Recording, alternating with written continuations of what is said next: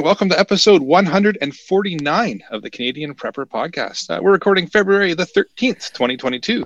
My name is Eric, host of the show, based in Southern Ontario, hunter, target shooter, ham radio operator, and of course, computer geek. Uh, as a first responder, I witnessed an over reliance on emergency services during major events and started a small preparedness company to help people better prepare for at least 72 hours, if not longer. I'm Scott, first responder from Ontario. I like learning things and I worry about our fragile infrastructure. And I'm Jeff. I'm based in Central Ontario. I'm a target shooter, ham radio operator, and general overall handyman. All right, we've got uh, Mike joining us this evening. Uh, he is a uh, master generalist, more so than a specialist, teaches workshops in uh, cabin, tiny home design, uh, divides his time in Ontario's woodlands, and uh, likes diving into projects that are over his head and digging his way out of those so that uh, sounds like a lot of fun. Uh, the main reason he's here today is to chat uh, long about um, his walk across Canada. So, if you want to help support the show yeah. and keep the Canadian Prepper podcast on the air, you can buy some swag. We've got the uh, the Canadian Prepper podcast T-shirt and the tactical Velcro patch at uh, prepperpodcast.ca. Uh, all the proceeds help keep the lights on and the backup generator fueled. And if you're enjoying the show, please take a few minutes and like us on Facebook and submit a review on iTunes. Also, we want your feedback, good or bad, or just if there's a topic you want us to cover, you can email us at feedback at prepperpodcast.ca. Right, so we've got some uh, high endurance content for you in this episode. Uh, we're going to start off with some uh, recent news articles. We'll update you on what we've done for our uh, preparedness since the last episode. Then we'll get into the main topic of a walk across Canada. So we'll move into the news. Uh, so first off, there is some protests going on. I'm sure everybody is fully aware of what's happening uh, all across Ontario and uh, a couple other provinces in Canada. Um, they're happening. Be aware of them. We're not going to get into the politics behind them because that's just not what we're here to talk about. So keep your heads on a swivel if you're in the areas and uh, be safe out there. And that's all we're going to say about them. Expect delays. Expect delays. Yeah. Yeah. Yeah. Yeah. Expect some empty shelves, but hey, it is what it is. Uh, so I've got an article here from uh, City News. I'm sure everybody who's been out and about, if you went to put gas in your vehicle, you had uh, sticker shock, shall we say. Uh, right now, record gas prices, and they're probably going to continue to rise. Toronto right now is around a dollar sixty. I had a friend send me a picture from White River. They're a dollar seventy-five for regular. Uh, rumor is we could be getting close to or nearing the $2 mark by early summer. So, again, not much you can do, but just be aware. Walk. Yeah. Yeah. Good one. and also, uh, I got another article here. It's from the New York Times, but it's kind of all over the internet. Uh, so, SpaceX deployed 49 uh, satellites.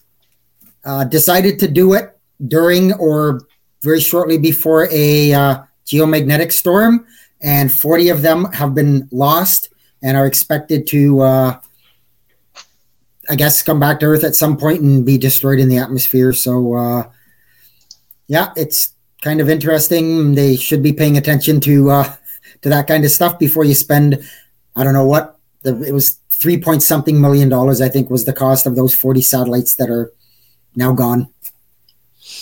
Well, uh, I think a couple of us had picked up on that article because it's a very tangent example of paying attention to that space weather and our very fragile society can be impacted by these things. And I, am sure when they scheduled it, uh, the storm caught them off guard, but it's uh, an expensive whoops. They're trying yeah, to get and, and I mean, you know, those, those those storms affect more than that. They affect the radios if you're if you're a ham radio or whatever, and uh, you know could I guess affect, affect cell phones and whatever too. So yeah, it's not not just the satellites, obviously. Yeah, that's poor timing on on launch though. That kind of sucks. yeah. Um, Ukraine is still a thing. Uh, the tension in that part of the world is still going on, and several countries have moved their embassies out of Kiev into other parts of the country. So uh, I think everyone's kind of expecting the worst. Yeah, they were they were saying I, I heard it this afternoon that it I I don't know I just don't like it when they just keep throwing stuff out but you know in the fear mongering whatever but they're saying a lot of people are saying they expect something to happen within the next uh, four to seven days. If it's going to happen it's going to happen this week they're saying. Yeah that's uh that, that's definitely something that's going to get interesting and hopefully it doesn't get too interesting. Yeah. Well, shall we move into what we've done lately for preps? So, unfortunately, we had a loss in the family. Uh, it was a very good reminder that there's the end of the world as we know it, and then there's the end of your world as you know it. Uh, we talk a lot about massive power outages and uh, civil unrest, but there's also big family emergencies, medical diagnoses. Your your company goes under. Uh, so it's just sort of a little poignant reminder about these things. Uh, I appreciate the help from my mag, uh, including some friends here. Uh, so thank you guys. Yeah, sorry for your loss. Yep. Uh, I just did uh, the monthly test on my generators. everything is well so far, hopefully, and just replenish some of my fuel stock. for me, we just did the stock up of the big deep freezer here because prices are just going to do nothing but go up, assuming there's things to buy in the store. But uh, you st- stocked everything up and did all of that, and besides that, it's going to work, work, and more work. Mike, anything to add to the list for preps, or you want me to move Prep, on? Uh, more house repairs than anything else. Yeah. Kind of a stitch in time saves nine kind of thing. I always thought that was like about something that was like time travel or something. I didn't really understand what that expression really meant. and it makes so much more sense now. It's about like mending your clothes before they go erect. But I, I, thought it was like some sort of like Stephen Hawking. I didn't really understand. But it, yeah, I mean, you know those things you learn like way, way, way too late. It's one of those. Yeah, I had nothing, nothing really specific this week I could think of. I didn't really do any canning. Fair enough. But, you know. Yeah, that's right. Nothing wrong with that. Hey, uh, you know, you can't do prep work all every single week. It's just not realistic. It's not going to happen. Yeah, I don't know. I'm a kind of a general preparedness kind of human. Yeah, yeah. We respect that. Rolled a little bit. Nothing wrong with that at all. I think my backpack I get made fun of all the time for being way too heavy for just like what did you got in there? If like it's just it's just what it weighs. It always weighs fifteen pounds. Don't ask uh, questions. There's, there's, stuff in the backpack you don't need to know about. It's yeah, fine. it's fine. All right, shall we move into the main topic then?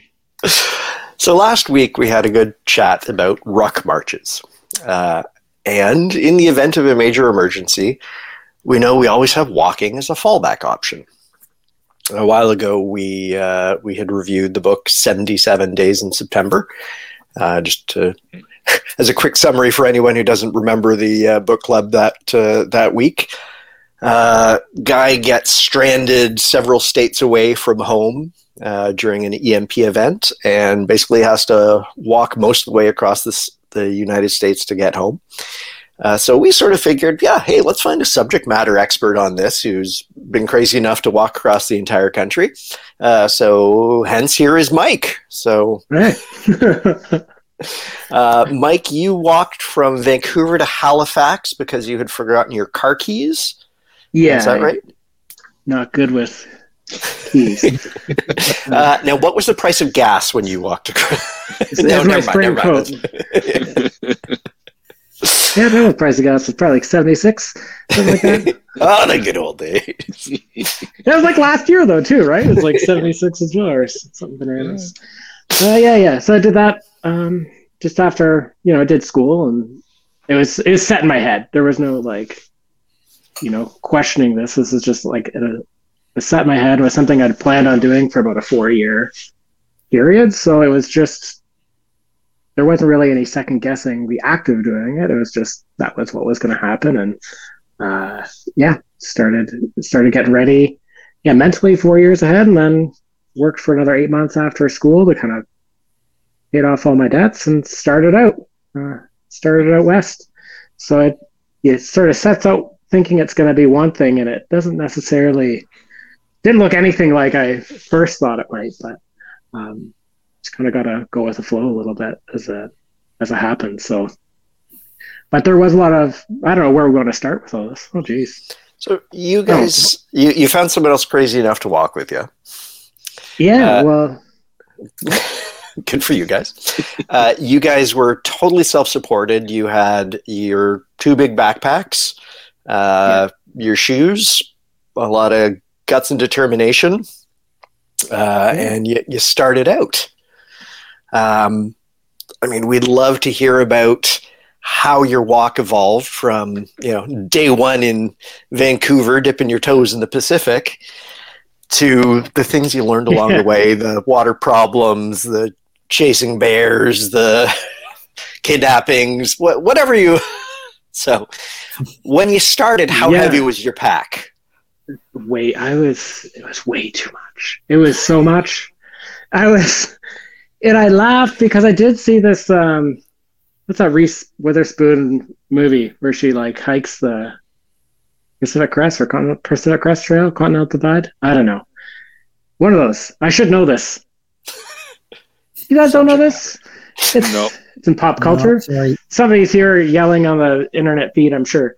But uh, there's not, a scene yet, where she's like putting on a backpack and it's so heavy, she's gonna like have it on the ground and like put it on, like get into it on the ground and like turn over like a turtle and like you get that's how my life started.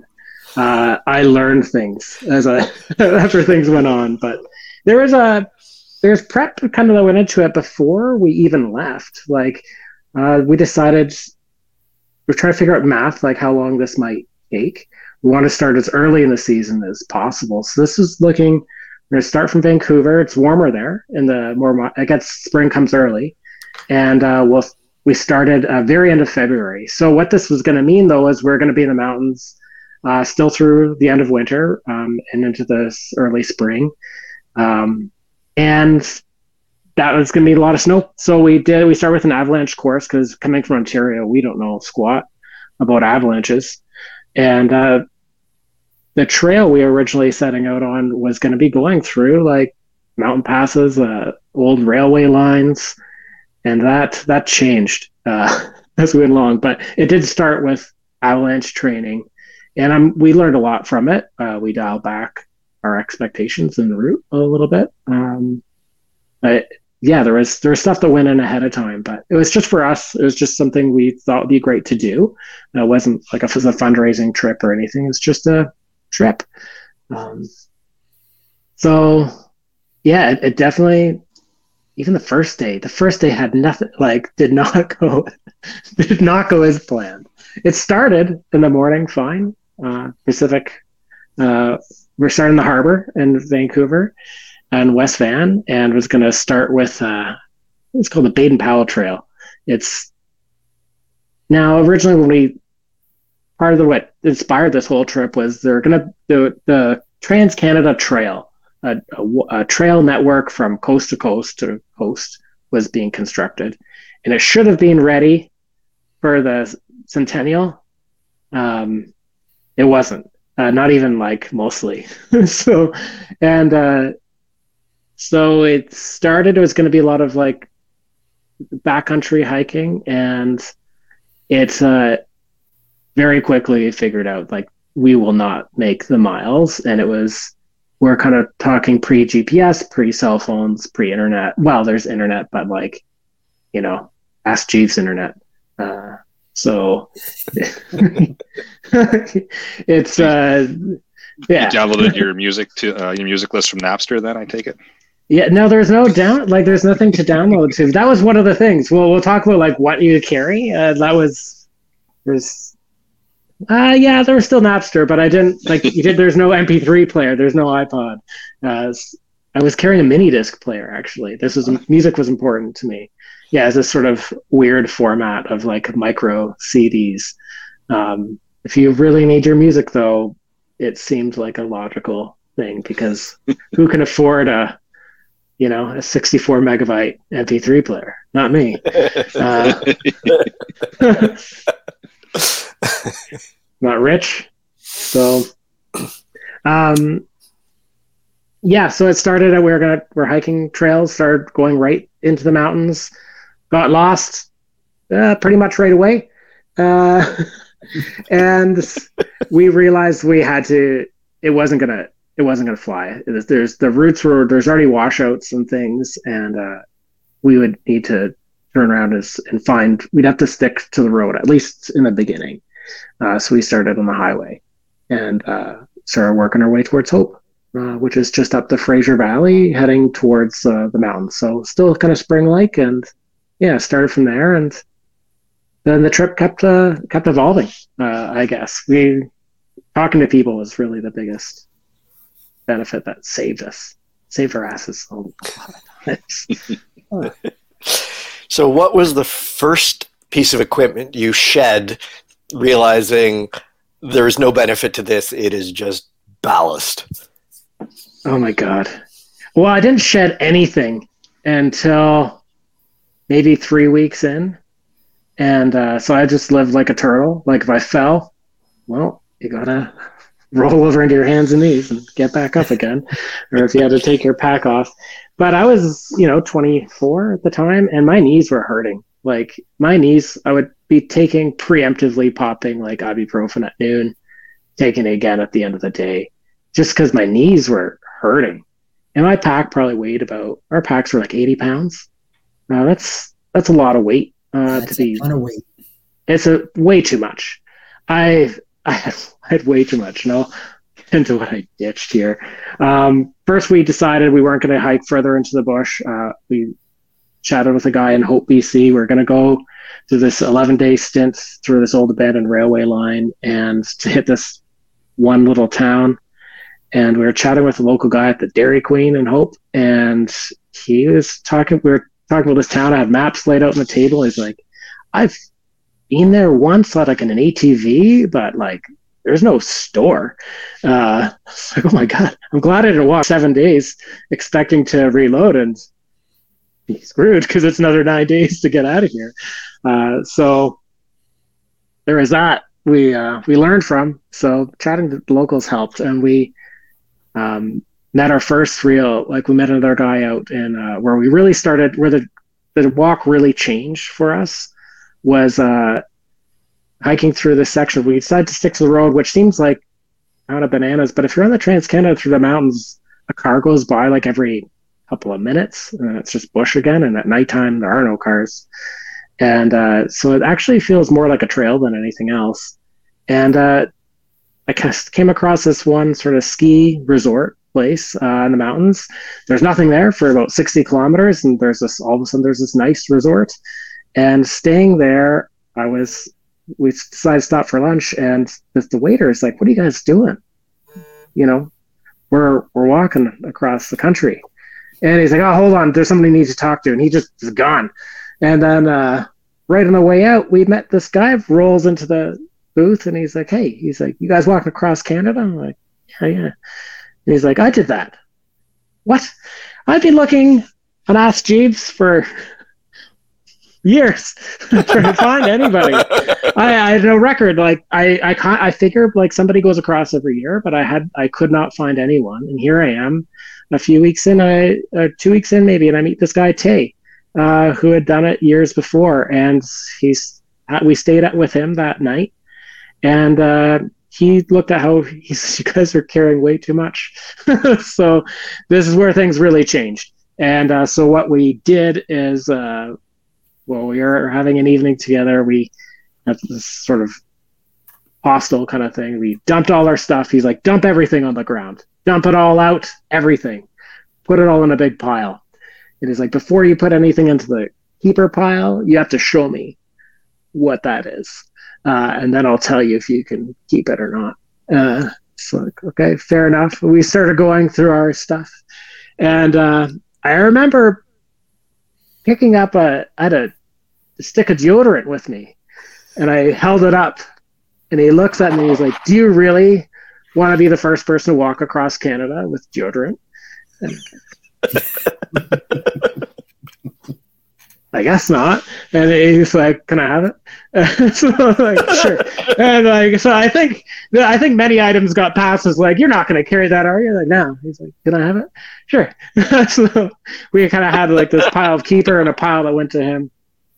And what we did ditch, we were carrying for avalanche safety. We had uh, poles, um, transceivers, snowshoes for this different kind of hiking we were going to do, and all those got ditched. And uh, we took an 80 pound pack and we dropped it to somewhere, I don't know, probably around 45 pounds, which was a lot more human because uh, we were making about 13 kilometers a day, uh, 13 to 15 kilometers a day at that point, which was not enough. And you're limited by your feet. Your feet are mashed at the end of that uh, day. So what we really learned and what I came to really think about, because you've got time, think uh, while you're just walking all day. This is this is like an eight k an eight month journey. So you're, you know, you can only talk about so much together, and then you got a lot of time to ponder in your head. What you're thinking about is like, what else? What else could I ditch?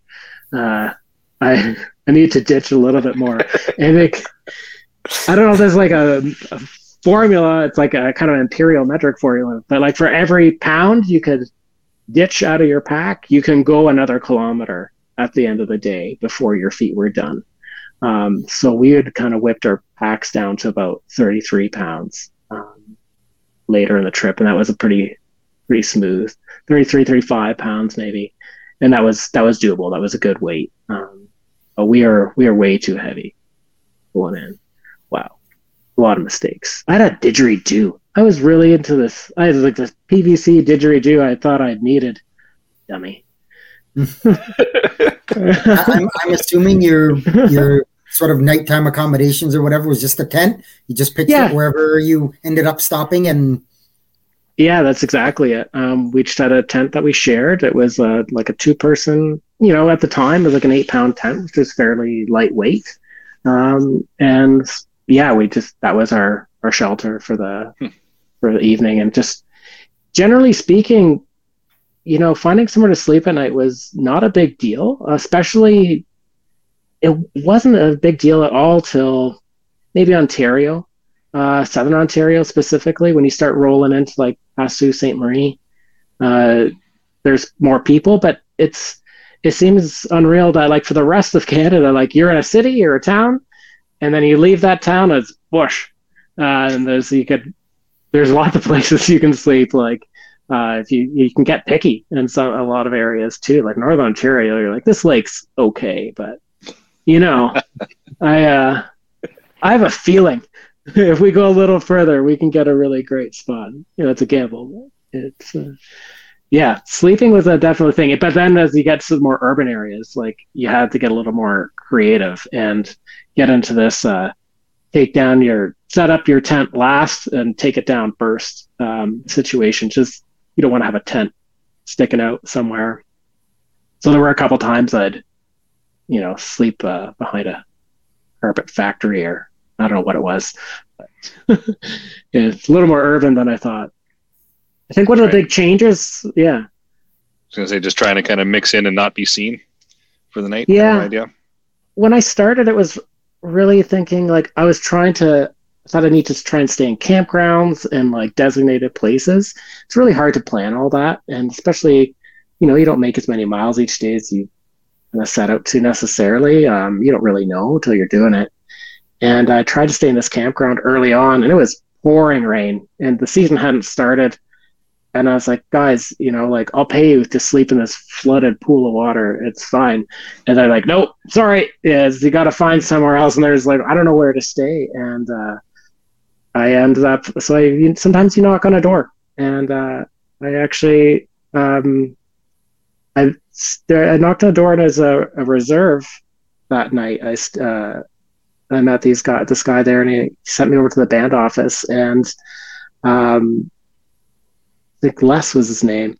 And we were chatting with him a bit, and he's like, "Yeah, it's like any we they've done some marches, like long distance hikes, and with as a group, like uh, cross country." And he said, "You know, anyone doing this is a friend of ours." And he's like, "You can stay under the bridge, but on our side, and if anyone gives you a hard time, somewhere to go." So I stayed under a bridge like really early on, and that just set a tone. that was like, yeah, that changed like the whole my standards of where I'm sleeping. Bridges became like, I don't even need to fly on tonight. What a dream!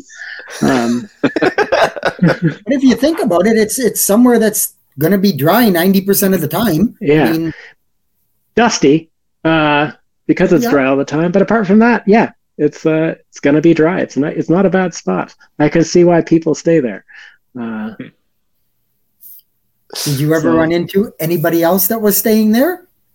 under the bridge, uh, I didn't really stay under bridges a lot. a couple times, uh, maybe. Uh, it wasn't my preferred place. I, I prefer to be off the road, like tuck in the bush, you know, out of eyesight. You're in around a corner, you spot a little clearing in the bush, or um, I don't know, a little ledge or a shelf or something kind of out of the way where people don't even know you're there. Uh, and then you're gone the next day. You carry on. So that was a preferred spot versus like like a bridge.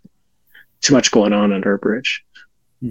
Uh, typically, unless it's pouring rain and you know you just started and you're lost and you're looking for friends. So yeah, uh, that uh, I don't even know where we're talking about. Good lord, Well, there you go. I'll, why did I'll you let me on this show? I'll, I'll spin that into a question. I'll spin you into a question then. Uh, we got one in the live chat here from Kyle.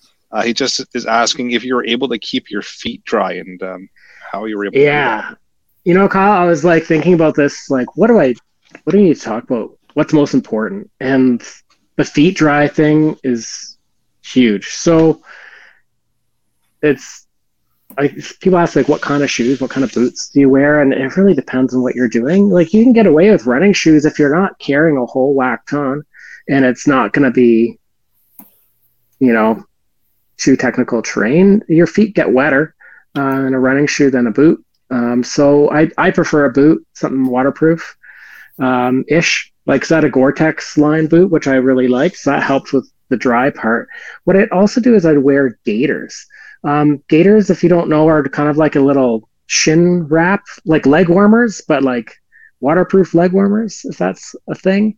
Um, the idea though, like when it rains, like that rain would shed over the the top of your boot and onto the this I don't know top of your foot, I guess. So like you wouldn't get if you have like regular pants or something, the water's going to run down your leg, and then like your boots outside can be waterproof, but you'd have water running down your leg and filling your boots essentially from the inside. So you know sometimes you do get wet feet, but you can do those things to prevent it a bit. The other part is because if your feet get wet, you're getting blisters, and life just sort of sucks.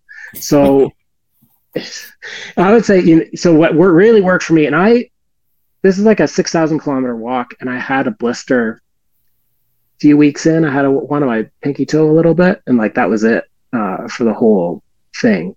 So what I, my magic trick was these like thin blue liner socks. They almost look like a stocking. You can get them at like, I saw them at MEC had them, like the Mountain Equipment Co-op, but I saw them also at Mark's Work Wearhouse. These like thin, thin liner socks. Don't put them near the fire. Don't don't put them on a hot air register because they'll melt. I've done it. Um, they're like they're they're definitely synthetic and they're very thin. So, but you put those on and then you put your other socks on over top. Use something like a wool or a polypro or something like that's can get wet and it's not going to suck all the moisture out of your feet. Not it'll keep your feet soaked all the time and cold. So those two things. Um, but sometimes your feet still get wet. So my system is I had like two pairs of socks for like the daytime, like I could alternate, and then one pair of socks that was just for bed.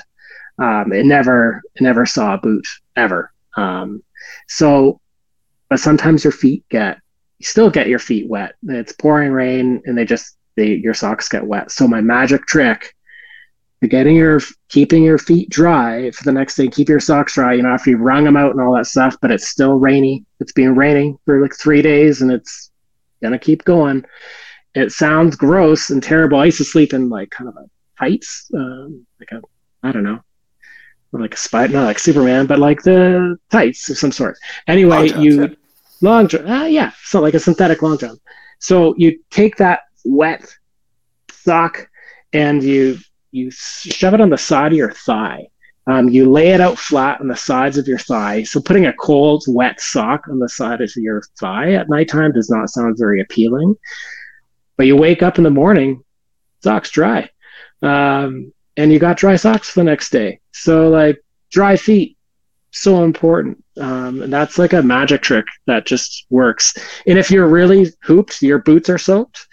I would like wear my socks and my boots, walk around like sop sop. I take my socks off, wring them out, walk in them for another like you know fifty feet, bring them out again, and just keep doing that till I can get them like pretty good. Um, so it's a good way to kind of pre-dry your your boots out if you end up in that spot. But yeah, dry feet are, are the key, and uh, that's that's probably the best question, like the best question in terms of gear and like what to to do. Like having dry feet is really like is a, the biggest one. I think. Did your uh, did your boots last you the whole trip? Nope. Um, you know what the funny thing is though, I learned is like kind of an inside joke. People who did this hike. I met other people who did this as well. Uh, two others, and uh, they one guy actually made a shirt with question like questions and answers on it because the the first question was like, "How many pairs of boots do you go through?" um, which I've never really thought about, but it's it's a good question. and I did three pairs. Uh, you actually burn right through the the boots, and they were they were done. And one thing I didn't expect is my feet used to be a nine and a half, and they became a ten uh, on this hike. Or they went to a ten and a half, and they're back to a ten. But I've never gone back to nine and a half status. Uh, they actually did grow, and your feet did get like when I say like you all you think of is like reducing your weight. You're you get to a point in the day you really just can't go any further. It's not even daylight limiting your time. It's just your feet are so mashed. I would almost need boots on if I stayed in somebody's house. I'd have to wear my boots to like go up and down stairs and like to walk around because like I couldn't walk. Uh, without them. So it's just kind of a, a weird time. But, you know, hmm. it's part of it. Uh, and they were okay the next day, but you're not, you're, you're done at the end of the day. That's for sure. So we are, so, we are yeah. Sorry, did you have to carry your, your other pairs of boots with you? Did you? Oh, no. So pre thought out place you could stop and buy them or how did that work out? Yeah. Um, so we did uh, gear swaps. Um, so when we came out of the mountains, got to Alberta, I think spring was about there, and uh, I was maybe yeah, no, in Alberta, and my mom was uh, working for the airline, so she flew out and uh, met us, and she carried all my summer gear, like all our summer gear. She brought it with us. We gave her sort of swapped out some winter gear, and uh, did a switch, a big switch um, around that time. Also rid of some extra things I didn't really, really need. Sometimes I mail home a care a care package that's like four pounds because I'm like, I'm not carrying this knife anymore. What am I doing? It's way too big. Am I Rambo? Like this is this need like a big pocket knife. This is crazy.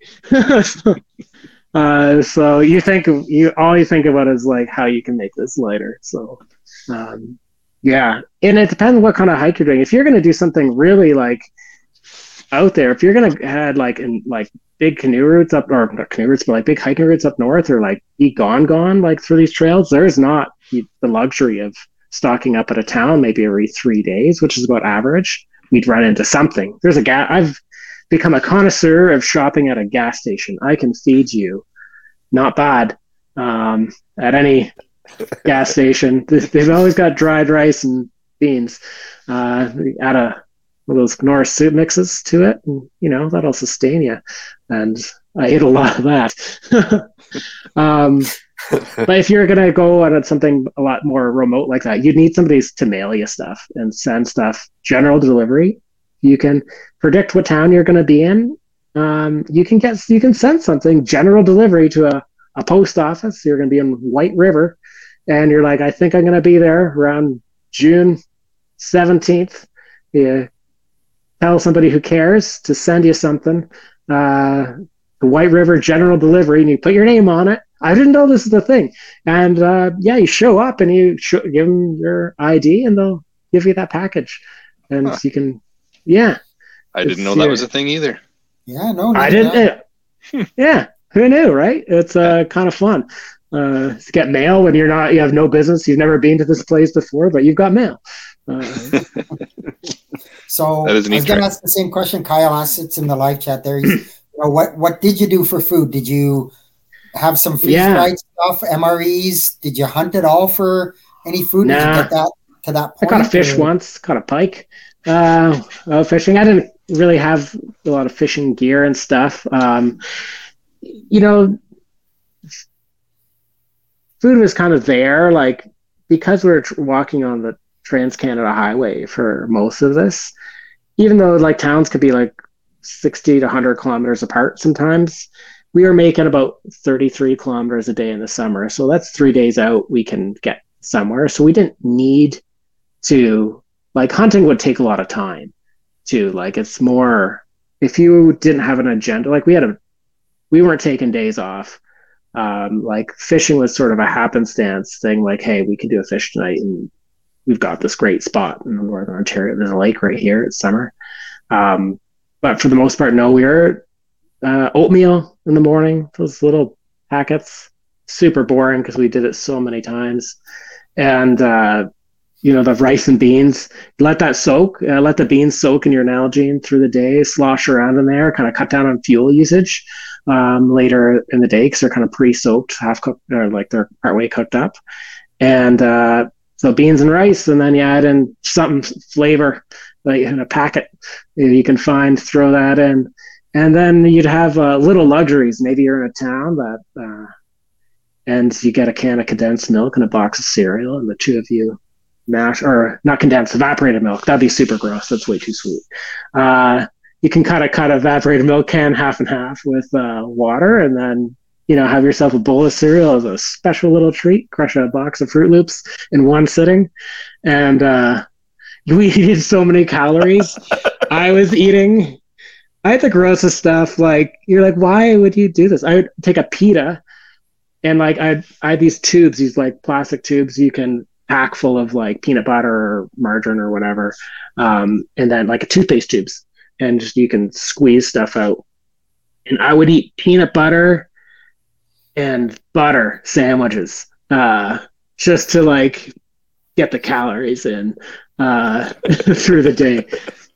I didn't die from Yeah. arteries immediately, but I'm sure it's taken some years off the back end. So, so what did you do for uh, for hydration, especially in in the summer in the hot days? And uh, I mean, you can't carry around liters and liters of water with you all the time. What was Water is uh, one of the main things you think about for sure. You're thinking about in the day, uh, how far you're going to go, where you're going to sleep that night, and where you're going to get your water. Those like, you've got food, you're you're pretty good. You've got dry rations and stuff that'll you're good, but you can't carry three days of water, so you're gonna have to find it. So water would come from. Sometimes I'd I used I started with a filter, then I switched to just drops, uh, like those like two part act, active drops if I needed it from a river. Um, I'd sort of filter it through a bandana. I think now though they've got these like little UV sticks that would work great. Um, so sometimes I was getting from lakes, rivers up in northern Ontario, but typically like I'd I'd knock on doors um, a lot. And sometimes I'd be out in the prairies, like, where are you going to find water? You're in Mills, Saskatchewan and it's just you can see you can see Regina, but it's like still like six days away. Uh, you know, so maybe you knock on the door of like a, uh, a ranch or something and ask, you know, hey, this is what we're doing. Can I fill up my water uh, bottles? And you know, you you you kind of knock on a door and you you back up a ways because you're out in somebody's place is not used to seeing people and maybe there's an outside tap or sometimes people are like yeah no problem and other times people are like a little timid about someone just showing up out of nowhere uh, the more rural you are but people are generally really friendly and i, would rely on people um, and sometimes you ask that question too you're like hey so we're i got while you're getting the water you're also maybe having a little chat about like we still don't have a place to sleep tonight. I'm not asking, we don't ask to stay in people's places, but like, hey, we're going down the road. There any kind of bushland or like spot to sleep? And sometimes like, oh, you can, our field ends like at the end of that knoll over there. You can stay in a corner of a field. It's fine. Like, great. Um, so got our water. We got somewhere to sleep that night. So we're doing good. Um, but yeah, water is a big, a big piece. And it had become a problem in a couple spots in Ontario, actually, like where we, we're like lake heavy. You just you have water all the time, and it switches from lakes to bit of rivers, and they can be pretty far apart. And there's one night we were the dehydration was definitely kicking in. You get clumsy, and you're desperate. You've got that little sip of water left, but uh, you're you. I've drank out of some pretty suspect sources, um, filtered them, uh, and been that's fine. But you got in the habit too of when you when you hit a tap, maybe it's in a you know the uh, restaurant, like a little corner store restaurant or gas station, you ask like, "Hey, is the water okay? Uh, drink out of here?" Like the school, like because sometimes it's not potable. You you kind of take it for granted it is, but not always. So you might have to, but they might tell you where to get it. Go to next town, Chapman. They have the best water in the whole prairies. Yeah. Done.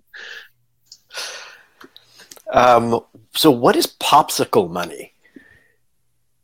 Oh, oh yeah, forgot about that. Um, so when you're walking alongside the road, people like lose stuff out their windows of their cars. I don't know. I you see different things. Like sometimes you find an old cassette tape. I'm sure like people are listening to for like the fiftieth time in a row, and like no more, and just like whoosh, out the window. And, like so, I, I, would come across those, and you know what else are you going to be reading the tape out and kind of imagining the song in your head, you know, on the tape player. So uh, I found somebody's wallet once on the side of the road, and I like I out in the prairies, and I was like, like was the Kenora. I'm like, all right, I'll bring this to you when I get there. right in the top. um, trade, trade, it for some water. Yeah, exactly. Um, but yeah, you sometimes you find a you find a couple coins on the side of the road. So I popsicle money was like this uh, this little pouch. Shannon had it on her hip, and we you find money at the side of the road. That was like the extra. We had no money. We were both broke. Uh, so you find 10 cents, 25 cents, maybe, maybe a loonie. I don't know if the loonie is part and parcel just yet. I think it existed. Uh, so occasionally find a coin here and there. Then we have this little pouch that you'd save up and you can buy popsicles with it. Special treat when you get to the gas station. I'm and, pretty uh, sure toonies existed when you did the walk. They did. Yeah, I, I did. I do recall that as a thing. I remember hammering the center out of those once. They're like, hey, Toonie, let's knock the center out. It worked. Now I'm out two bucks. Stupid. uh, so we've got a question here in the live chat from Pat, uh, just asking us in regards to dehydration and walking yeah. in general, any cramping issues or any problem, any problems stomach wise um, with uh, grabbing water out of the rivers and lakes and such no problems. The water lakes. I didn't really. I was pretty ca- careful. Like I did take precaution. I would filter. There was. I did remember picking up one, and I was just gonna use the drops. And I looked and I'm like, there's a lot of stuff like wiggling in here. Uh, I gotta run it through a bandana first. But I never That's really ran into any like. Yeah, I'm gonna just give this a pre-filter before I dump this chlorine drops in. Um, so I had no real issues there. In terms of dehydration, though, wearing a hat is really key. Uh, wide brim hat is nice if you can do it. Something not too doesn't trap heat. I have this like leather hat that I wear now, but will be too hot for the summer. Something with a bit of a brim, keep your lid cool, and uh, that's a a big part because when you get used to being out, whatever temperature you're in over time, I found and we were hiking in maybe 28 29 degrees celsius weather what's that fahrenheit double it at 30 like 88 something like that sure close the, enough the math ah, something like that um, but it's hot and you're in the full sun you're exposed all day just there's not a lot of shade and but we were fine um, but we took a week off in the middle and just to take a break when we got to sudbury you, you know and then go back to Sudbury and carry on again. And I was in air conditioning for a week. And when I went back out, I instantly got heat stroke like the first day. Um, hmm. So yeah, just not used to it. I was soft um, from the air conditioning. So, but yeah, cramping and stuff like guts being off. Oh yeah, once I got super sick.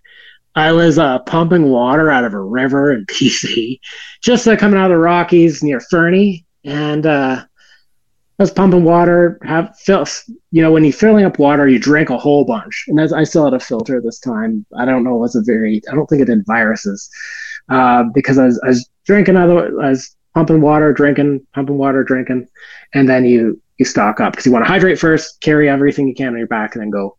And uh, did that, and then started walking. And in this section, the river it just runs wide right along the side of the highway. You're kind of following the river, uh, the valley.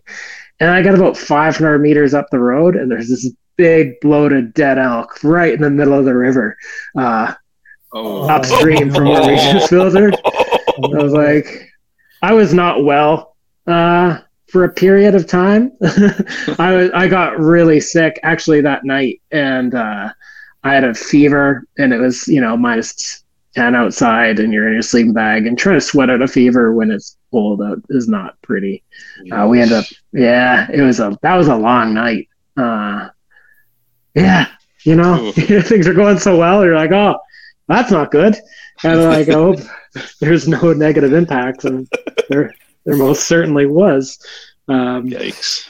yeah, so I say yeah, so there was that one time. Uh, thank you for reminding me and letting me relive that a moment. So, moral of the story is check up river before you drink from it. Got it. Check up river. We were talking about dry feet and stuff earlier. I just touch uh, out on clothing.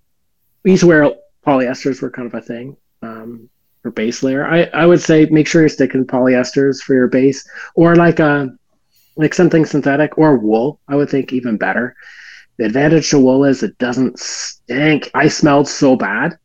Like I would sometimes go into take stores in the deodorant. summer.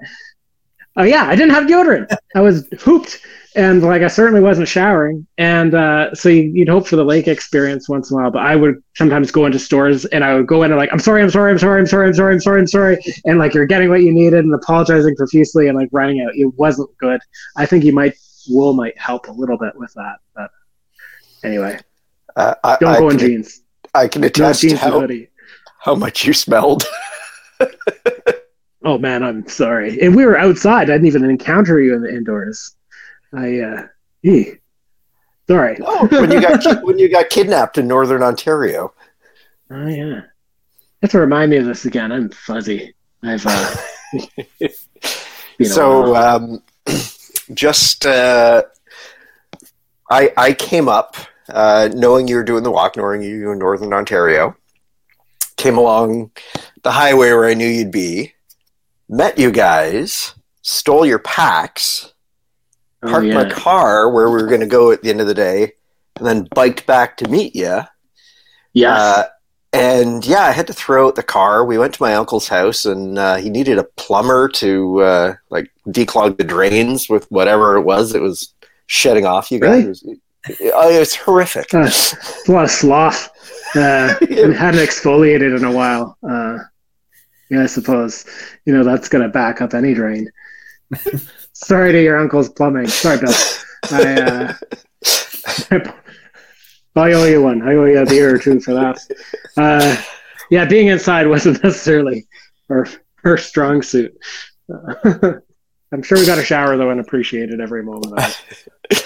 Uh, now I know you guys also had some interaction with wildlife beyond Dead Elk Up Um, was it Northern Ontario that uh, you're in the tent and something happened?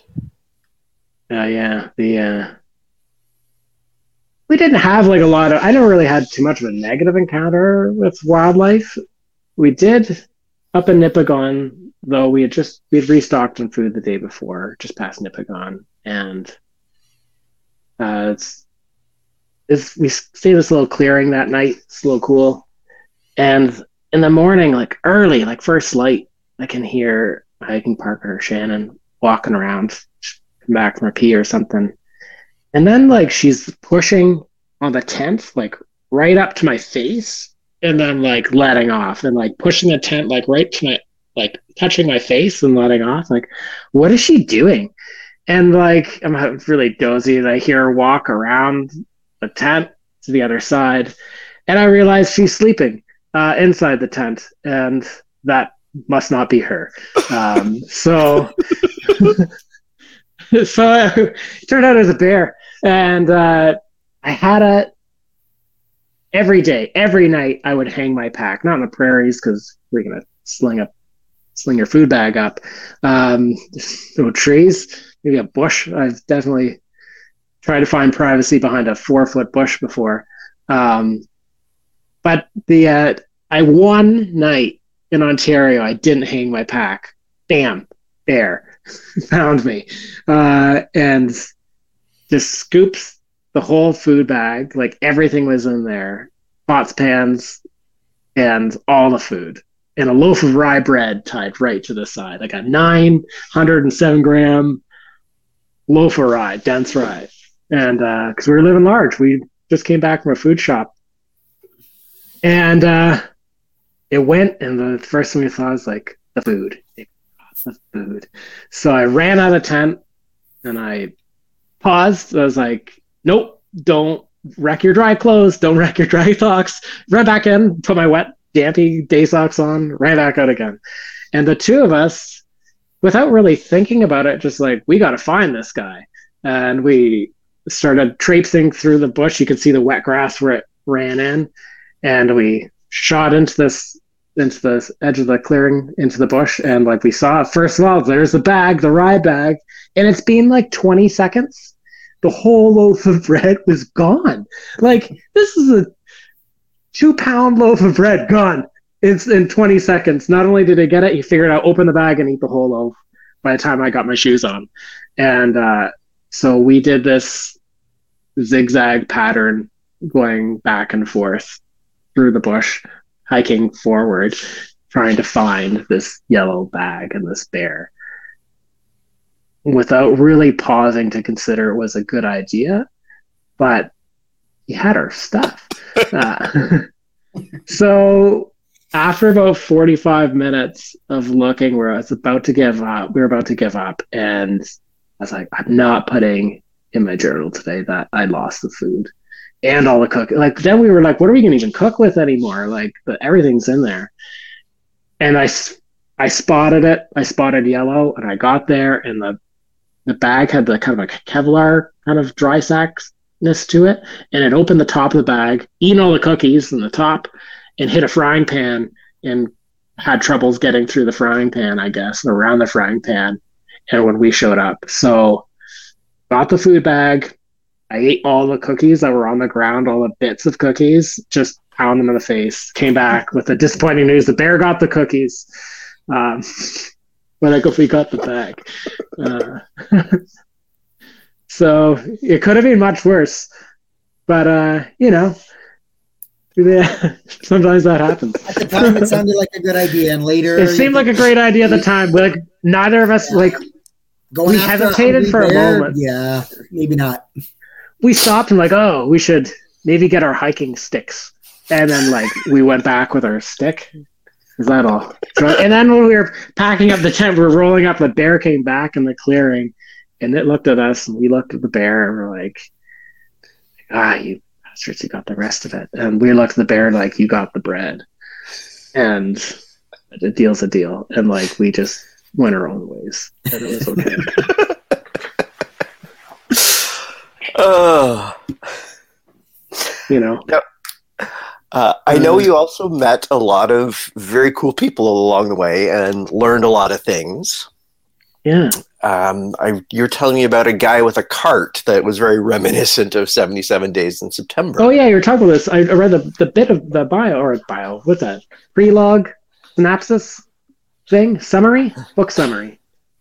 But yeah, the guy was traveling with the cart, and I met I met a fellow in Quebec and he was like a, an older guy wearing like real short, like Daisy Duke cutoffs and uh, big beard, and he looked kind of maybe like he's a homeless guy. I don't really know what's going on in the story, but he had this like cart, like kind of like the size of like you know those ice cream guys would ride it's like part BMX bike, part cart. Uh, the ice cream would come out the front. He had something like that, and it was just basically his whole system. He he'd have just like a shopping cart handle on this thing, and had two bicycle wheels and a big aluminum lid that would open up. And inside there had everything he needed. So he wasn't worried about carrying a little bit of extra weight and because it didn't affect him the same way. And he just pushed it along the side of the road. He was he was traveling a long way too. I don't know his whole trajectory, but he had done a lot of traveling all around the world. Um, and he was on his way through Quebec at the time, and he was actually collecting bottles from the side of the road, to sustain himself. Um, I don't think he's formally working, but like he would pick up empties and you put them in the cart, and then when he hit a town, he unload the empties, make a few bucks, and carry on. So I'm sure he's taking change from that side of the road, but we were walking on opposite sides, so we didn't interfere with each other's business.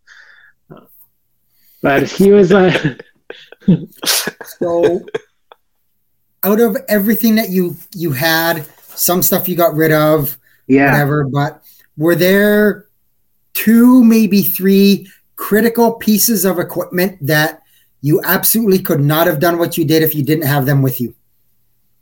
Ah. like that I, I needed needed or like I didn't really need, but you no, know, that you need you needed needed. I needed needed. Well, the clothing and the socks part is like is so key. Um Oh, yeah. So when I started I I I, I spent some money on a real nice shell. Gore-Tex, fancy pants. I I think half the money I spent on my gear was on this shell. And I decided about a month in, screw the shell. Um, this is not the ideal thing. So if you're wearing, imagine yourself wearing a backpack, you've got a really the best, imagine the best shell that could exist in today's market. And it's maybe even your backpack is waterproof and everything, sort of. And uh, for a while anyway. And then it's raining, and all that rain is running down your neck between your back and the pack and sitting there, and your back gets soaked. Is that whole backside your pack gets soaked? Um, so you're spending all this money, all this gear, and it's you're still getting wet. So my solution then, and still to this day, hiking is the poncho. Um, you get one of those like even those they have nicer ones now, but those those standard vinyl like heavier ponchos. Put it on your head. You throw the whole part over your whole back and shoulders and let it drape over the backpack and it'll go just to like the bottom of the pack.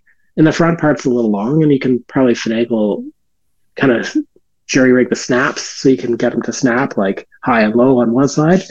And uh, so basically what it does is all that rain sheds over your pack and it drops behind you, like behind your butt. So when you're walking, even the back of your legs kind of have like this rain shadow. It's like kind of like having an umbrella. Um, and even that the front's a little bit longer too. So the front of your legs stay fairly dry. So you're like your junk is dry, uh, right? You don't have this water running down into your pants um, from the top down.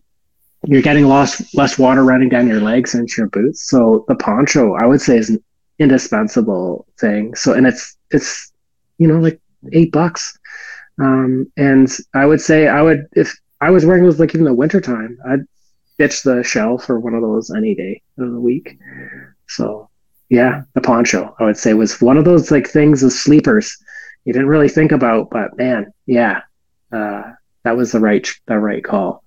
Um, I don't know who got me onto that. Somebody mentioned something once, and it's yeah, did, did not forget that. Yeah. Any anything else you could think of that was you know like like like like you mentioned Um, the bear ran away with your pots and pans. Like uh, I guess Yeah. you could have found another way to maybe cook something, but Yeah, I guess so. You know, can over the fire for a while. Uh, we didn't really actually have fires. Um, partly because you're lighting a fire in somewhere that's not really a clearing, and I don't know. I had maybe a couple fires along the way. As like an occasion we maybe ran into ran into this one okay. Australia. Because I would I would have thought maybe um, you'd have you'd have a frequent fire to way to cook something and yeah, we and some warmth and Yeah, so I carried a gas stove, like a white gas stove, as my main. he- Uh, you know, boil up water in the morning, boil up water evening is a pain. I, I don't really love it. It's heavy. Um, I think I may I would practice a bit first, but one of those like little stoves that you can just burn whatever crud you find, and they I forget what they're called. Like it's got a bit of, bit of a wood gasification in it. I was actually listening to your wood gasification like a episode the other like a like a bi- they call them Um, BioLites. I think is what you're you're talking about, and you can yeah, you're not buying on the top and Yep. Yeah, you put a pan on the top, and you're it's it's a bit of a wood gas fire at the same time, so it's a, a more efficient burn, and you can like burn pine cones, little bits of sticks and stuff. I would be, I would consider something like that because that's going to really drop weight and drop that having to find fuel and deal with that. Sure, it's not fuel dense, and there's there's gonna be times where it's gonna be pouring rain and not really ideal. You may have to make do, but hey, the weight save may be worth it to you, and you're not lighting a fire on the ground um, the same way. So, So how much did to pick up Scott how much did Scott pay you to say wood gasifier? Three bucks. Um, he says "This will buy a tall boy. Holy, Scott, you're Yeah. cheap. Three bucks is three bucks, man. Uh, And uh, the, the center wasn't even in the middle of the toonie. yeah, it's like he's trying to do me. It's a loonie and like a toonie. You can see from he's like holding at different distances. Like I know what you're giving me. So this goes on for a long time, and obviously, it's tough mentally as well. Did you ever get to the point where you were like, "Yeah, you know what? It was a great try and whatever, but I'm, I'm done." I think mentally, the first big hurdle was about two weeks in. Two weeks in, you haven't, you're kind of getting your system in order and you miss what you just had. You know, you miss your friends, you miss what you were doing. Um, you know, you're kind of out of your element a little bit. Like, even though you're finding this new groove, you, you miss a lot. That was hard. I remember laying up looking at the stars and feeling like I was really, I wasn't considering quitting, but it was hard. That was a hard night. Um, and that was it. I just was like, but then I was in it, and there's, it definitely gets hard. Um, at times, like when you're hiking with one, like we're two people hiking this, and we're never, I don't know, like you've maybe you've lived with somebody or maybe you're married, but you're together a lot. But you know, you have you go to work or you leave the house and get something and come back. But we were always within eyesight of uh, one another the entire time, and that gets hard too, just because there's nothing new to talk about for starters. Like everything that happened to you today totally happened to the other person, and they saw it. They were like eight feet away. So like there's that's that gets hard uh, too. Like there's a that's definitely a that gets tough. Even though you can be great friends and you're otherwise get along fine, just it, that can be tough. Um, and I think there's, yeah, you kind of that would be a little bit of a challenge. But I never really thought about quitting. Um, that really wasn't an option. I was pretty hard nosed about this was happening. Um, yeah, there, that wasn't really up for debate. But yeah, definitely gets there's times, and I think when before I took a break in February, I was I was losing it. I was just I don't know what happened. My body was shutting down, and I I couldn't. It was like I was drunk, but I wasn't. I just couldn't walk a straight line. I don't know. I was, I was falling apart psychologically. I think I needed a I needed a beer. I uh, but I was I was okay when I came back. It was fine. Need a day off, maybe. Um, yeah, I forgot what else I was going to talk about. Oh, I, I did. There was something I did want to mention. Um, because I, I think when we talk a lot about this prepper stuff and like I, I don't know I've, I've only listened to a bit of your show I'm sorry I haven't listened to all 148 prior to this but you know the one of the this other piece you're talking about like what's that critical piece of gear? And then the other piece like, the other critical piece I think is really the people.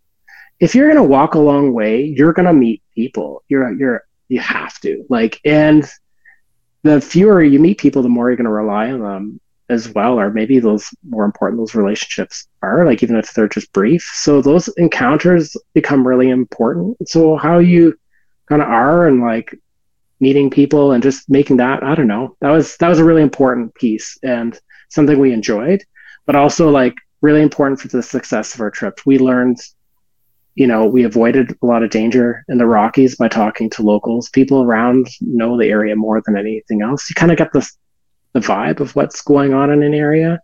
But really, the sort of underrated part is, I think, just talking to people as you as you meet them, and like you learn a lot along the way. And that was that was a really big piece and it, just a big ad the whole experience uh, as well. So even if you're setting out, even I spend a lot of time in the bush by myself, but I'm oddly social um, with the very few people who are around as well. So it, it is even on something like this that seems like very independent potentially and like uh, isolated. Those relationships are whatever they may be even in passing are quite important. So yeah. Sorry, you're gonna ask something I forgot. Uh, I got distracted again. I was going to say, I, I, really, I just think that's a really good point uh, that you brought up. Of yeah, when you're walking, you're going to run into people, and how you approach them and how you talk to them is is going to play a role in how they respond to you, and how willing yeah. they are to kind of help you out. But inherently, people tend to want to help you out, which is which is nice. Um, but yeah, definitely not being afraid to walk up and expect, you know, maybe they're not going to help me, but if I don't ask, I'm never going to know. Yeah, I, I've kind of when it comes to the water and stuff, I was relying on people. I was relying on the kindness of strangers to like help me out with the water situation and even help me out like maybe where I'm going to stay that night. Sometimes it's a bit of a jam, and you kind of want to. This cool. Like if I'm down the road up on that around the bend, there does anyone care? Um, I don't know. You you you get the sense of what's going on. Um, but yeah, a real big, a real big piece. And who knows what you learn? I was getting ready to climb under a bridge. I was the other time I was sleeping, going to sleep under a bridge, and uh, in Quebec. And this guy's like, "Hey, what are you doing?" I'm like, "Oh yeah, nothing, just checking the other side of this bridge." He's like, "Oh, don't worry, I'm not crazy or anything." I'm like, "Well." Said he wasn't crazy. What have you got? uh, so, what could go uh, wrong? What could go wrong? He seems fine. And uh, we actually had a great chat, and uh, we end up staying with him and his uh, uncle this, right on the St. Lawrence River that night, and uh, drinking cherry wine and smoking cigars. And he was talking about how he wanted to do this trip, and he was gonna. He was designing this cart. He wanted to show me this design for this cart he was building. That was gonna be. It actually had a port that opened that he could like sleep in at night, which I thought was a really clever design. Very just like pack up and go. Like there's no packing up and going. You just shut the door and away you go. I thought it was really interesting idea. He showed me all the sketches and everything. It's a really interesting happenstance encounter um, that you don't really you wouldn't get if you weren't open to it. If you were, you know, holding staying holding your cards close to your chest, you just have to kind of I don't know. So much of that just happened organically uh, along the way. That's absolutely fantastic, buddy. I, I think this is such a, hmm. a, neat experience for us to all learn from.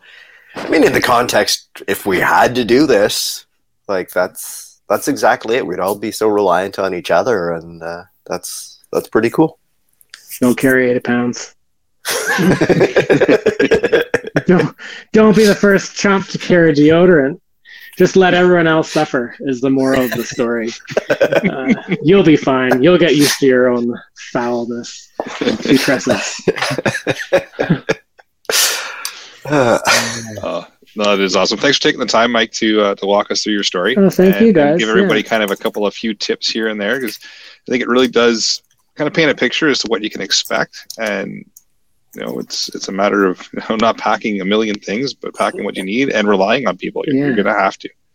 It's just yeah and you'll figure out is, what right? you don't need. It's all no. you'll think about. You'll you'll work out the bugs.